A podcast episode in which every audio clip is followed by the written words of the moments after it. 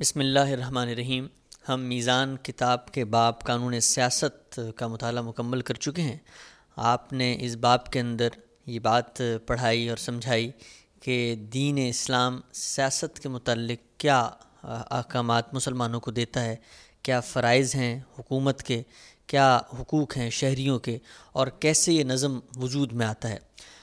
بہت تفصیل کے ساتھ آپ نے اس کی وضاحت کی۔ کچھ ضمنی سوالات اس کو سننے کے بعد ذہن میں اٹھتے ہیں۔ ہم نے پچھلی نشست میں آپ سے ان کے بارے میں پوچھا تھا۔ اس نشست میں کچھ مزید سوالات ہیں جن کی توضیع چاہتے ہیں آپ اپنی رائے اس میں بیان کریں گے۔ ہم سب حاکمیت کا اصل حقدار اللہ تعالیٰ ہے۔ مسلمان فرد کی حیثیت میں تو اس بات کو مانتا ہے، اس کا اقرار کرتا ہے پانچ وقت نماز میں۔ اور جب وہ شرک سے انکار کر دیتا ہے تو در حقیقت وہ مان رہا ہوتا ہے کہ کوئی اور ہے حاکم جس کے آگے وہ سربس وجود ہے۔ فرد کا اجتماع ریاست کی صورت میں روبہ عمل ہوتا ہے۔ ریاست جب یہ بات کہتی ہے کہ حاکمیت تو در حقیقت اللہ تعالیٰ ہی کی ہے اور ہم تو زمین میں اس کے دیے گئے ڈیلیگیٹڈ پاورز ہیں ہمارے پاس، تفویض کردہ کچھ اختیارات ہیں جن کو ہم محدود دائرے میں اختیار کرتے ہیں۔ یہ بات کیوں درست نہیں معلوم ہوتی آپ کو؟ اس کی وجہ یہ ہے کہ اللہ تعالیٰ نے جو کچھ بھی کہا ہے اور جو کچھ منوایا ہے وہ مجھ سے منوایا ہے۔ یعنی بحثیت انسان، میں مخاطب ہوں۔ ریاست کوئی چیز نہیں ہے۔ ریاست تو ایک نظم ہے، ہم وجود میں لائے ہیں۔ یہ افراد ہیں۔ کسی ملک میں رہنے والے افراد، کسی نظم کا ایک حصہ بن کر رہنے والے لوگ جو کسی بھی عقیدے کے حامل ہو سکتے ہیں، کسی بھی نظریے کے ماننے والے ہو سکتے ہیں۔ تو میں جب پروردگار عالم پر ایمان لاتا ہوں تو میں جس طرح اپنے معبود کو معبود مانتا ہوں، الہ مانتا ہوں، اسی طرح اس کو اپنا رب بھی مانتا ہوں اور اس کو اپنا بادشاہ بھی مانتا ہوں۔ قرآن مجید میں آپ کہتے ہیں نا، جو آخری دعا ہے، آپ پڑھتے ہیں کہ اعوذ برب الناس، ملک الناس، الہ الناس۔ تو اللہ تعالیٰ کو ان تمام حیثیتوں سے جب میں مانتا ہوں تب مسلمان ہوتا ہوں۔ یہ میرا ایمان ہے۔ ریاست کو کوئی الگ چیز نہیں مانا جا سکتا۔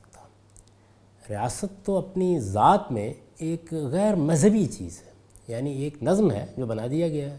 دیکھیے، ریاست کے بنیادی اجزاء کیا ہے ایک جغرافیہ ہوگا جس سے اس کے حدود متعین ہو جائیں گے، اس میں رہنے والے لوگ ہوں گے۔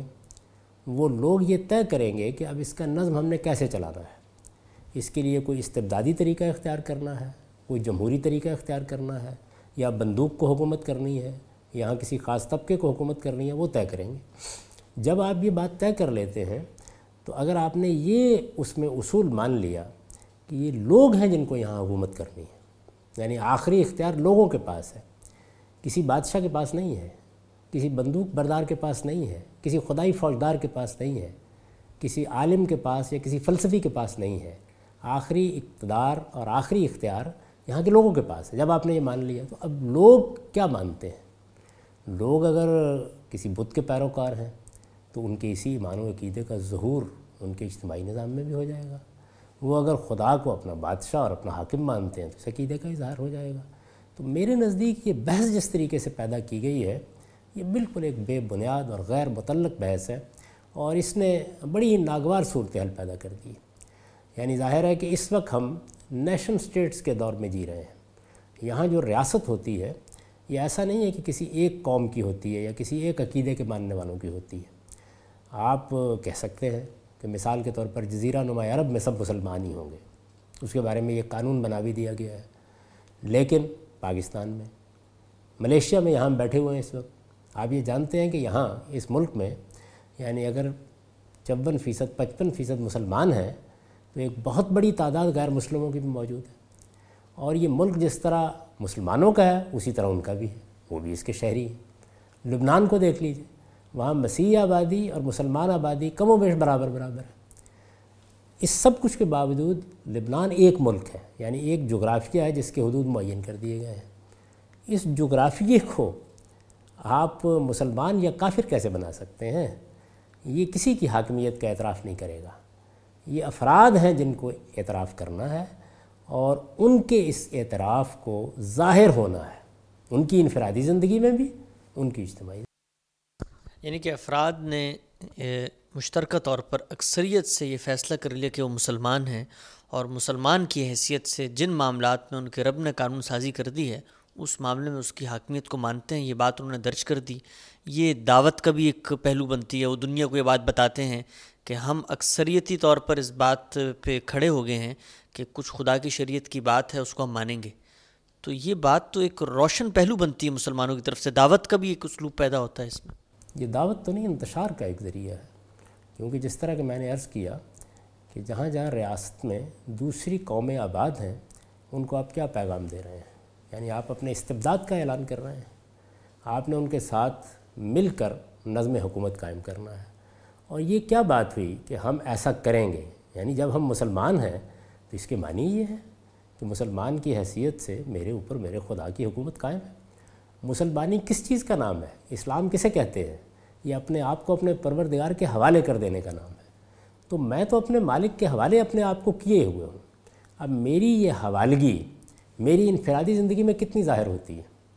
میرے انتخاب کے لحاظ سے ظاہر ہوتی ہے۔ یعنی آپ کی خواہشات کے مطابق ظاہر نہیں ہوتی۔ آج صبح میں نے اٹھ کر فجر کی نماز پڑھی ہے تو اپنے اختیار سے پڑھی ہے۔ یہ اعلان میں پہلے سے کر چکا ہوں۔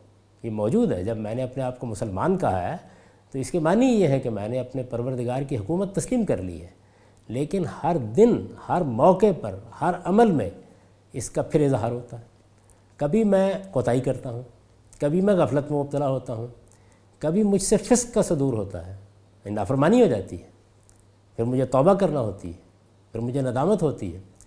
کبھی ایسا بھی ہوتا ہے کہ میرے اوپر ایسی کیفیت تاری ہو جاتی ہے جس میں میں کسی کبیرہ گناہ کا ارتکاب کر لیتا ہوں اور وہ صورتحال پیدا ہو جاتی ہے۔ میں ایک انسان کی حیثیت سے بارے میں رسالت میں آپ صلی اللہ علیہ وسلم نے یہ فرمایا ہے کہ جب تم چوری کرتے ہو تم مسلمان نہیں ہوتے۔ جب تم زنا کرتے ہو تم مسلمان نہیں ہوتے۔ یعنی یہ کیفیت بھی مجھ پر آ جاتی ہے۔ جب اجتماعی طور پر مسلمان کسی جگہ پہ موجود ہوں گے تو کیا یہ کیفیتیں پیدا نہیں ہوں گی؟ تو اس وجہ سے یہ چیز کیسے ثبت کی جا سکتی ہے کسی دستاویز میں؟ یہ میرے وجود کے اوپر ثبت ہے۔ یہ میری پیشانی پر لکھی ہوئی ہے جب میں مسلمان ہوں۔ اصل میں اس کا ظہور ہونا چاہیے اور یہ ظہور عملی طور پر موقع کے لحاظ سے ہوگا۔ اور میں آپ سے عرض کروں کہ کبھی کامل شکل میں نہیں ہوگا۔ ہم صاحب ہم نے جو بہت مفصل بحث آپ سے پڑھی، وہ تھا کہ نظم اجتماعی کا قیام کیسے، وجود میں عمل میں کیسے آئے گا وہ؟ یعنی کہ کیسے فیصلہ ہوگا کہ کس نے حکومت کرنی ہے؟ آپ نے دین کا نقطہ نظر اپنی تفہیم کے مطابق اس میں یہ بیان کیا کہ امرحم شورا بینہم، نظم اجتماعی باہمی مشورے پر مشتمل ہوگا۔ ہم سے بھی آیت آ گئی قرآن حکیم میں۔ آپ نے اس کے مزداقات کی تعین بھی کی کہ کیسے خلافت راشدہ میں اسی اصول کی بنیاد پر انتخاب ہوا، ایک ایک روایت کو آپ اس میں زیر بحث لائے کیا ہوا اس کے بعد کہ ہم دیکھتے ہیں پورے اسلامی لٹریچر کے اوپر ایک نگاہ ڈال کے اس کے بعد خلافت راشدہ کا اختتام ہوتا ہے۔ اسلام کے اندر قانون سازی کے دور کی ابتدا ہوتی ہے فقہ کتابیں لکھتے ہیں۔ اس کے اندر نظم اجتماعی جب زیر بحث آتا ہے تو اس میں اس طرح کی چیزیں زیر بحث آتی ہیں کہ ایک علاقے میں جب خلیفہ اپنی خلافت کا اعلان کر دے تو کوئی دوسرا شخص اعلان کرے تو وہ باطل ہوگا، وہ مارا جائے گا۔ آگے بڑھتے ہیں تو خلیفہ کے اقتدار جب وہ قابض ہو جائے تو اس کے لیے بنیاد یہ ہے کہ اس کے اس کے، اس کو حتمی قبضہ حاصل ہو جائے تو اس کی خلافت کو مان لیا جائے گا۔ قریب عہد میں آ جائیں تو شاہ اللہ لکھ دیتے ہیں کہ اگر عدل کا قیام کسی کے ذریعے ممکن ہو تو کسی بھی ذریعے سے حکومت قائم کر لی جائے تو حکومت عین اسلامی حکومت ہوگی۔ مولانا ابوالکلام آزاد اس پہ بحث کرتے ہیں۔ آپ کے اور ہمارے بہت ممدو مولانا سید ابو اللہ مودودی اپنی کتاب اسلامی ریاست میں اس کو بیان کرتے ہیں کہ کیا ہے یہ خلافت، کیسے اس کا قیام عمل میں آئے گا۔ یہ ساری بحث اگر اتنی واضح تھی جس کو آپ بیان کرتے ہیں کہ مشورے پہ مشتمل ہوگی اور خلافت راشتہ میں ہوئی بھی تو یہ پوری اسلامی تاریخ کے اندر یہ بات کہاں کہاں گم ہو گئی؟ یہاں دو چیزوں کو خلط ملت کیا جا رہا ہے۔ ایک چیز یہ ہے کہ اسلام کیا چاہتا ہے؟ حکومت کیسے قائم ہو؟ اس کے بارے میں کبھی دو رائے نہیں رہی۔ یعنی تمام مسلمانوں کا علم اس پر متفق رہا ہے کہ یہ ارباب حل وقت کے مشورے سے ان کی رائے سے قائم ہوگی یہ بات ہر کتاب میں لکھی ہوئی ہے۔ خلفۂ راشدین کے بارے میں بھی کبھی کسی نے کوئی دوسری رائے نہیں قائم کی۔ مولانا ابوالکلام آزاد نے تو اس پر صفات کے صفات سے آ کیے۔ مولانا سید اللہ صاحب مودودی نے خود تفیم القرآن میں امر و ہم شورہ بین کی جو شرح کی ہے، میں نے اس کو نقل کر دیا ہے اپنی کتاب میزان میں۔ اس سے بہتر طریقے پر کسی جگہ بھی شرح نہیں کی گئی۔ اس وجہ سے یہ مسئلہ نہیں ہے، جو مثالیں آپ دے رہے ہیں وہ یہ ہے کہ اگر اس اصول کی خلاف ورزی کر کے استبدادی حکومت قائم ہو جائے تو اس کے ساتھ معاملہ کیا کیا جائے؟ یعنی کیا مسلمان اس کو الٹ دینے کے لیے پابند ہے کیا اس کے خلاف ہر شخص کو خروج کر کے اٹھ کھڑے ہونا چاہیے؟ کیا اس کے تحت جو احکام کیے جائیں گے، ان کے مقابل میں سول نافرمانی ہونی چاہیے؟ یہ سوالات ہیں ہمارے فقہ کے سامنے۔ یعنی وہ ایک عملی صورتحال سے نمٹ رہے ہیں۔ اور عملی صورتحال جب بھی یہ پیش آئی آئے گی، مجھے اور آپ کو بھی یہی کرنا ہوگا۔ اس کے سوا کوئی راستہ نہیں ہے۔ یعنی آپ اپنے علم کو جاننا چاہیں تو اس کے لیے بات کی کوئی چیز پڑھنے کی ضرورت نہیں ہے۔ بخاری میں خود سیدنا عمر رضی اللہ عنہ کا خطبہ پڑھ لیجیے۔ وہ بڑی وضاحت کے ساتھ تنبیہ کرتے ہیں لوگوں کو کہ سیدنا ابو بکر صدیق کا نام میں نے پیش کیا تھا، اس سے کچھ لوگ غلط نتیجہ نہ نکال لیں۔ یاد رکھو، لا خلافت اللہ مشورت من المسلمین۔ مسلمانوں کی رائے اور مشورے کے بغیر حکومت نہیں قائم ہو سکتی۔ یعنی اس کو اصول کے طور پر بیان کرتے ہیں۔ پھر یہ کہتے ہیں کہ اگر مسلمانوں کی رائے اور مشورے کے بغیر کوئی حکومت قائم کرنے کی صحیح کرے گا، تو وہ اپنے آپ کو قتل کے لیے پیش کرے گا۔ یعنی اس کو وہ ہائی ٹیزن کہہ رہے ہیں، بغاوت کہہ رہے ہیں، فساد فلرز کہہ رہے ہیں، جس کی سزا قرآن مجید میں قتل بیان ہوئی ہے۔ تو یہ ایک اور چیز ہے۔ اور عملی صورتحال بالکل الگ ہے۔ مثال کے طور پر میں اگر آپ دونوں سعودی عرب چلے گئے تو وہاں کیا کریں گے؟ یعنی وہاں ایک بادشاہ قائم ہے۔ آپ زبان کھول نہیں سکتے۔ اس کے خلاف کھولیں گے، جیل میں ہوں گے۔ تو اب کیا طریقہ اختیار کیا جائے؟ کیا اس کے سارے احکام کو باطل قرار دے دیا جائے؟ یہ سوال ہے فقہ کے سامنے۔ وہ یہ کہتے ہیں کہ اگر کوئی حکمران آ گیا ہے اور اس نے اپنا استبداد قائم کر لیا ہے، تو ہم اس کے تحت معاملات کو انجام دیتے رہیں گے۔ عملی طور پر یہ حکومت تسلیم کی جائے گی، یہ ڈیجورو حکومت نہیں ہے، یہ ڈیفیکٹو حکومت ہے۔ یعنی بالفعل اس کو مانا جائے گا۔ یہ بالقوا مانی جاتی ہے، نہیں مانی جاتی، یہ بحث ہی بالکل الگ ہے۔ اچھا یہ ٹھیک ہے کہ بعض اہل علم میں پھر اس کی توجہ بھی کر دی ہے اور انہوں نے بعض چیزوں سے استدلال بھی کیا ہے۔ لیکن بحثیت مجموعی ایسا نہیں ہے کہ مسلمانوں کے فکر نے اس کو اصل قرار دے دیا ہو۔ اصل وہی چیز ہے کہ وہ امر ہم شورہ بین کے اصول پر قائم آپ سب نظم اجتماعی کا قیام عمل میں آئے گا۔ یہ اس کو خلافتی بھی مطلب یہ ہم آپ سے، آپ نے پڑھائی، یہ چیز اپنی کتاب میں کہ نظم اجتماعی قرآن حکیم کی روح سے مشورے پر مشتمل ہوگا۔ تو مشورے پر مشتمل ہو کے کوئی نظام بن جائے گا۔ یہ خلافت کیا چیز ہے؟ یہ کہاں سے آ گئی؟ یہ نظام کیا، وہ جو نظام بنے گا اس کو خلافت کہا جائے گا؟ یہ کوئی دینی اور شرعی اصطلاح ہی نہیں ہے۔ یہ معلوم نہیں لوگوں نے کہاں سے اس کو اصطلاح بنا لیا ہے۔ پہلے یہ دیکھیے کہ یہ تعبیر کہاں سے وجود میں آئی۔ رسالت میں آپ صلی اللہ علیہ وسلم دنیا سے رخصت ہوئے۔ آپ کے رخصت ہو جانے کے بعد سیدنا ابو بکر صدیق رضی اللہ عنہ کو آپ کا جانشین مقرر کیا گیا۔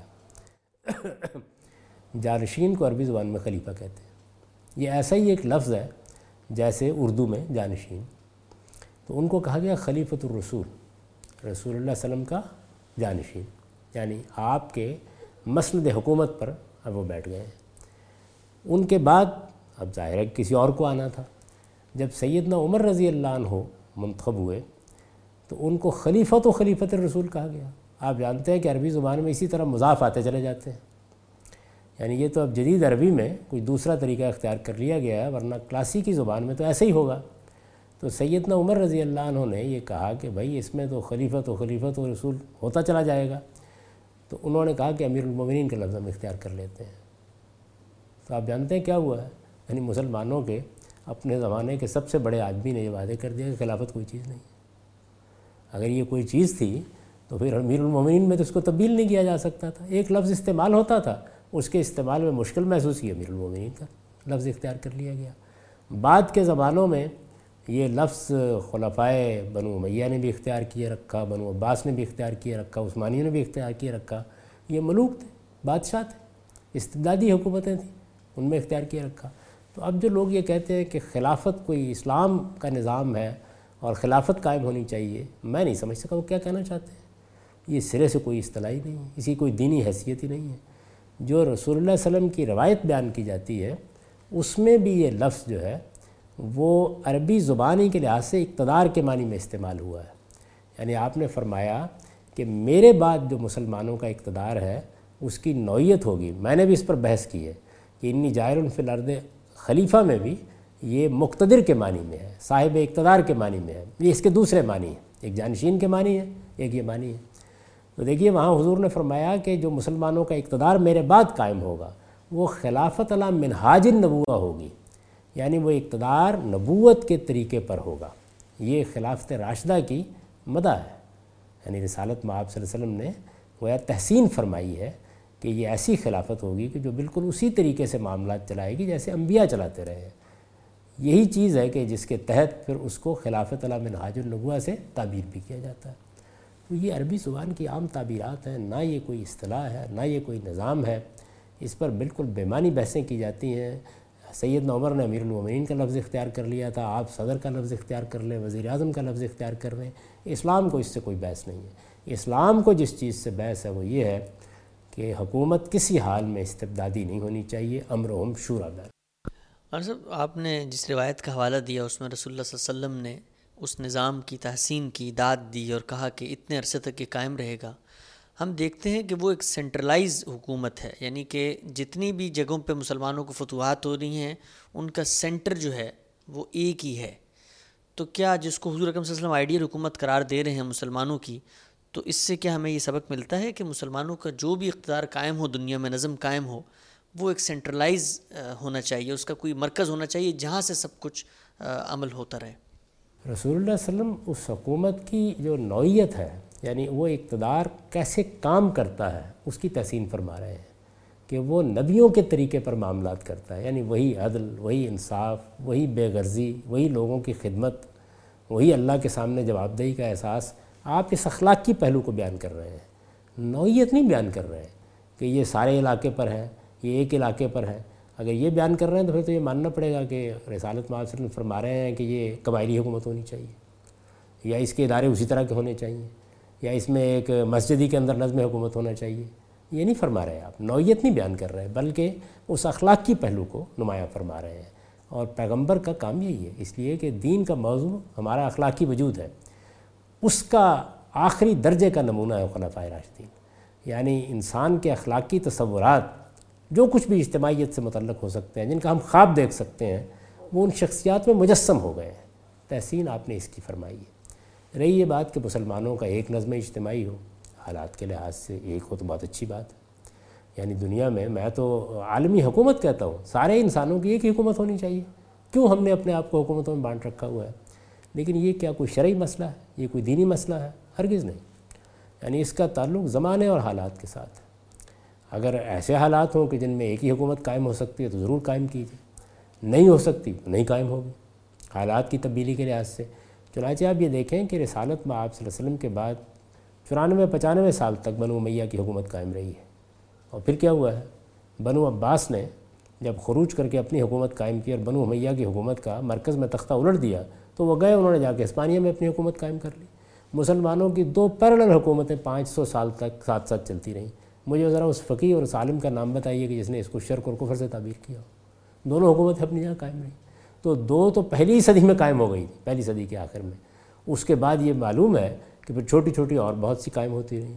پھر سلطانیہ قائم ہونے لگ گئیں، جیسے اب سلطان محمود غزنوی کہتے ہیں اور خوارزم شاہی اور اس طرح کے بہت سے۔ تو یہ ایک سیاسی عمل ہے جو حالات کے لحاظ سے ہوتا ہے۔ قوموں کے مابین ایک سے حالات نہیں رہتے اور نہ زمانہ ایک سا رہتا ہے۔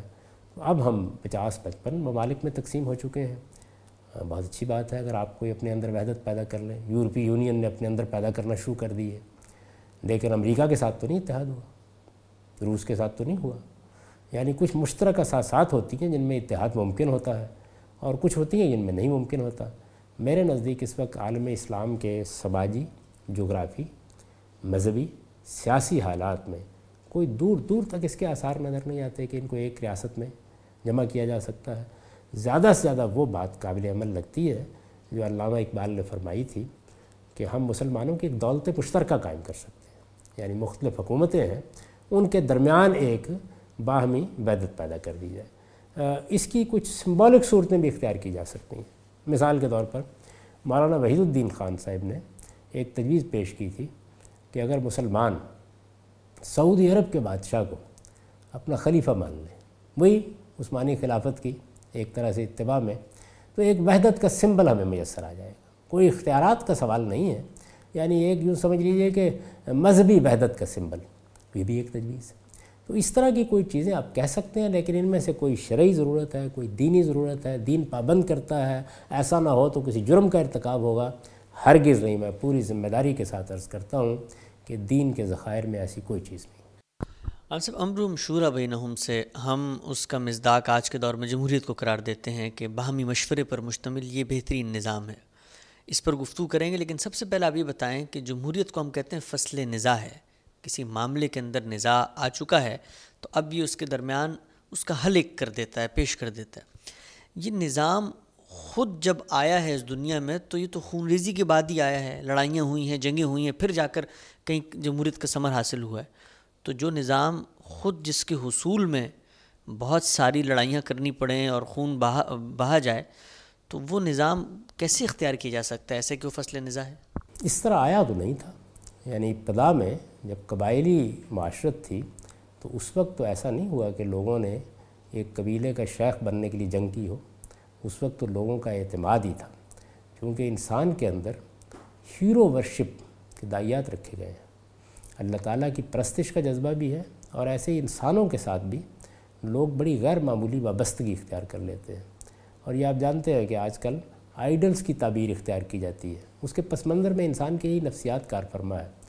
کسی نے بڑا غیر معمولی کارنامہ انجام دیا ہے، کسی نے قبیلے کی عزت بڑھا دی ہے، کوئی کہیں کشتی جیت کر آ گیا ہے، کسی نے میدان جنگ میں جوہر دکھا دیے ہیں، کسی نے قبیلے کی کوئی ایسی صورتحال پیدا ہو گئی تھی کہ جس میں قربانی دے کر اس کی عزت بچانی تھی، بچا لی ہے۔ تو اس طرح کے لوگوں کے بارے میں یہ ہوتا تھا کہ پھر انہیں لوگ اپنا سربراہ بنا لیتے تھے۔ وہ قبیلوں کے شوق بن جاتے تھے۔ تو ابتدا تو یہاں سے ہوئی اور یہ بڑا ایک جمہوری طریقہ تھا اس زمانے کے حالات کے لحاظ سے۔ ظاہر ہے کہ پھر آہستہ آہستہ انسان کی جبلت میں وہ دائیات موجود ہے جس کا فرشتوں نے ذکر کیا تھا۔ تو جھگڑے، لڑائیاں یہ بھی ہونے لگ گئیں۔ لیکن اگر آپ دیکھیں تو بتدریج انسان نے یہ سیکھا کہ ہمیں امن کے ساتھ معاملات کرنے چاہیے۔ انسان یہ چاہتا ہے اپنی فطرت کے لحاظ سے۔ یہ ٹھیک ہے کہ وہ لڑتا بھی ہے، جھگڑتا بھی ہے، لیکن اصلاً وہ یہی چاہتا ہے۔ اور اللہ تعالیٰ تو ہمیں امن ہی کی دعوت دیتے ہیں۔ جتنی چیزیں بھی دنیا کے اندر امن کو غارت کرنے والی ہیں، ان کو خدا نے ناپسند کیا ہے۔ آپ یہ جانتے ہیں کہ ہمارے ہاں سب سے بڑا جرم جس کی سزا دی جاتی ہے، وہ فساد فی الارض ہے۔ یعنی جس میں امن کو تباہ کر دیا جاتا ہے، بغاوت کی جاتی ہے، ریاست کا نظم ہاتھ میں لیا جاتا ہے، قانون کو اپنے ہاتھ میں لیا جاتا ہے۔ تو اس وجہ سے یہ ٹھیک ہے کہ بہت جنگ و جدالی کے بعد اس نتیجے پر پہنچے ہیں، لیکن ایک بہت اچھے نتیجے پر پہنچے ہیں۔ یعنی وہ نتیجہ جس نے ہمارے لیے امن میسر کیا ہے، وہ نتیجہ جو قرآن چاہتا تھا کہ نکلے۔ یعنی آپ یہ دیکھیے کہ ہمیں اس بات پر مغرب کا شکر گزار ہونا چاہیے کہ اصول ہمارے ہاں موجود ہے امر ہم شورہ بینہم۔ ہم اس پر کوئی باقاعدہ نظام نہیں بنا سکے۔ خلفۂ راجدین کے زمانے میں اس پر عمل ہوا، یہ ایک نظام میں نہیں تبدیل ہو سکا۔ انہوں نے اس کو ایک نہایت شاندار نظام میں تبدیل کر دیا ہے۔ اور دنیا کے سامنے اس کی بڑی روایات قائم کر کے اس کو پیش کیا ہے۔ میں سمجھتا ہوں کہ جس طریقے سے یہ جو ذرائع ہیں کہ جن کا ہم آج استعمال کر کے اپنی بات پہنچا رہے ہیں اور ان پر ہم مغرب کے شکر گزار ہیں، ان چیزوں پر بھی ہمیں اس کا شکر گزار ہونا چاہیے۔ اس لیے کہ من لم یشکر الناس لم یشکر لیکن ہم صاحب، یہ جو آپ نے ابھی بات کی مغرب کی، مغربی جمہوریت کی، ایک سوال اس پہ یہ پیدا ہوتا ہے کہ مغربی جمہوریت تو اصل میں ہیومنزم کے تخم سے پیدا ہوتی ہے، اس کو فلسفہ الحاد سے سینچا جاتا ہے اور پھر جو ایک مادی خواہشات کا سائبان ہے، وہ اس پودے کے اوپر آتا ہے، پھر جمہوریت کا پودا اگتا ہے۔ تو ہم یہ بات تو سمجھ لیتے ہیں اور جو آپ نے بات بتائی کہ مسلمانوں کا پورا جو اجتماعی علم ہے، وہ بھی اس بات پر متفق ہے کہ باہر کیف رائے مشورے ہی سے، مشورے کے بعد ہی کسی کا انتخاب ہوگا۔ لیکن اس سے پھر یہ سترویں صدی کے بعد پروان چڑھنے والی مغرب کی خاص فکری روایت میں یہ جو جمہوریت ہم برآمد کرتے ہیں، تو سوال یہ ہوتا ہے کہ یہ تو پورا پیکج ہے۔ اس پیکج کو پوری طرح قبول کیا جائے گا یا پوری طرح رد کیا جائے گا؟ اگر ہمیں کوئی مشورے پہ مشتمل نظام بنانا ہے تو وہ اپنا نظام بنانا پڑے گا۔ کیا یہ بات ایسے نہیں ہے؟ بالکل ایسے نہیں ہے۔ یعنی میرے نزدیک اس میں بھی بڑا شدید نوعیت کا خلط مبس پیدا کیا جاتا ہے۔ ہومنزم ایک فلسفے کے طور پر الگ سے موجود ہے۔ اسی طریقے سے مغرب میں بہت سے سیاسی افکار ہیں جن سے میں اور آپ اختلاف کر سکتے ہیں۔ جمہوریت اپنی ذات میں لازمی طور پر ان افکار سے متعلق نہیں ہے۔ یعنی آپ ایک پورے انسان کو ایک پیکج کے طور پر لیتے ہیں۔ ظاہر ہے کہ مغربی فکر اپنے اندر بہت سے اجزاء رکھتی ہے۔ ہم اس وقت اس کے جس جز پر بات کر رہے ہیں، اس میں کس جگہ پر الہاد ہے؟ کسی جگہ بھی نہیں۔ وہ تو ایک سادہ اصول پر قائم ہے اور وہ یہ کہ مجھے اور آپ کو رائے دینے کی آزادی ہے، اپنا نقطہ نظر بیان کرنے کی آزادی ہے، رائے عامہ کو ہموار کرنے کی آزادی ہے۔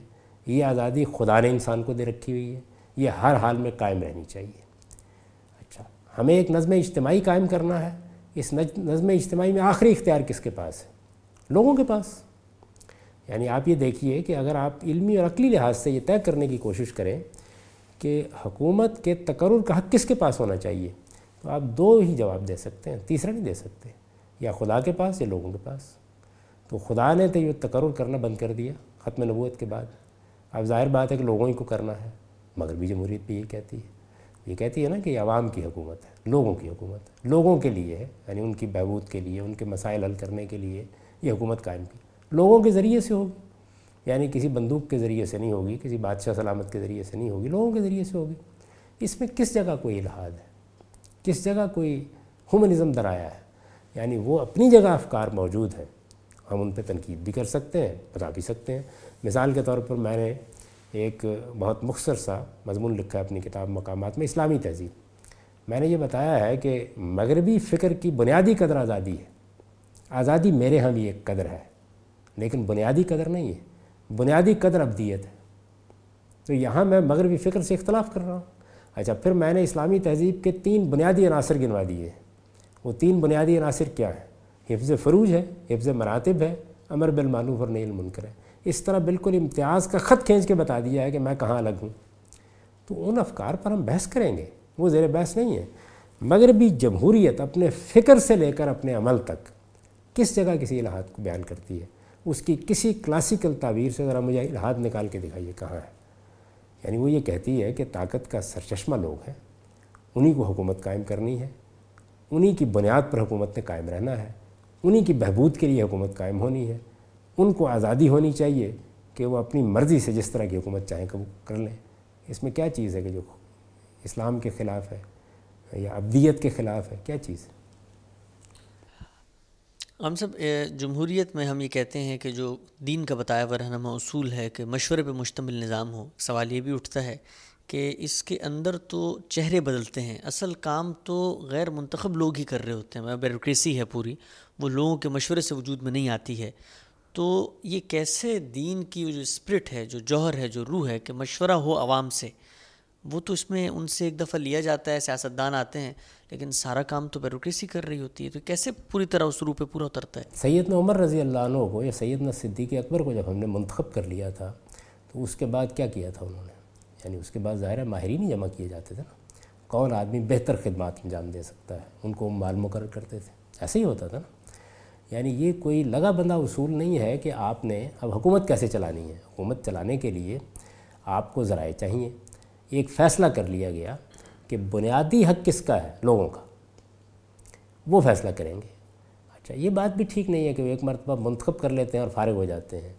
جمہوریت میں دوسرا بنیادی اصول یہ ہے کہ لوگوں کو آزادی رائے حاصل ہے۔ اس سے میڈیا وجود میں آتا ہے، اخبارات وجود میں آتے ہیں۔ اس کی بنیاد پر میں آپ تنقید کرتے ہیں۔ یعنی ہم یہ سوچ سکتے ہیں کہ یہ گفتگو ہم سعودی عرب میں بیٹھ کے کر سکتے ہیں، ایران میں بیٹھ کے کر سکتے ہیں۔ ایک جگہ مذہبی پاپائیت ہے، دوسری جگہ بادشاہت کر سکتے ہیں یہ گفتگو، یہ جمہوریتی میں ہوتا ہے۔ تو ایسا نہیں ہوتا یعنی پارلیمنٹ کام کر رہی ہوتی ہے، اس پہ تنقیدیں ہو رہی ہوتی ہیں، اس کو مشورے دیے جا رہے ہوتے ہیں۔ اس وقت اپنے ملک کی فضا دیکھ لیجیے کیا ہو رہا ہوتا ہے وہاں پہ؟ یعنی یہ نہیں ہوتا کہ ایک ہی بار آپ منتخب کر کے بیٹھ گئے ہیں۔ اصل میں یہ سارا کا سارا پیکج ہے جس کے ساتھ ایک معاشرہ بنتا ہے، جس میں لوگ آزادی سے اپنی بات کہتے ہیں، ایک دوسرے کی بات سنتے ہیں ڈائلاگ کی فضا ہوتی ہے، دھمکیاں نہیں دی جاتی، ہنگامہ و احتجاج کے طریقے نہیں اختیار کیے جاتے، استدلال کے ساتھ اپنی بات بیان کی جاتی ہے اور اس کا اثر حکمرانوں پر بھی پڑتا ہے، ارباب حل وقت پر بھی۔ اور اگر وہ کوئی غلطی کرتے ہیں تو ان کا احتساب بھی ہوتا ہے۔ یہ احتساب سڑکوں پر بھی بعض اوقات لوگ نکل آتے ہیں کرنے کے لیے۔ اس سے بہت سی چیزیں وجود میں آ گئی ہیں۔ اس وجہ سے متعین طور پر یہ بتانا چاہیے کہ خرابی کیا ہے؟ یعنی اس کے مقابل میں کیا چیز پیش کی جا رہی ہے؟ انسانوں کی بنائی ہوئی کوئی چیز بھی خرابیوں سے پاک نہیں ہوتی لیکن ایسی کون سی خرابی ہے کہ جس کی بنیاد پر اس کو رد کر دیا جائے؟ اس کے مقابل میں کیا لوگ یہ کہنا چاہتے ہیں کہ بندوق کو حکومت کرنی چاہیے؟ ہم سب قانون سیاست ہم آپ سے پڑھ رہے ہیں۔ نظم اجتماعی کے متعلق جو سوالات آپ کے پڑھانے کے بعد ذہن میں آتے ہیں وہ آپ کے سامنے رکھ رہے ہیں۔ مزید سوالات ہیں۔ اگلی نشست میں کوشش کرتے ہیں کہ ان کو زیر بحث لیں بہت عنایت اب تک۔ بہت شکریہ۔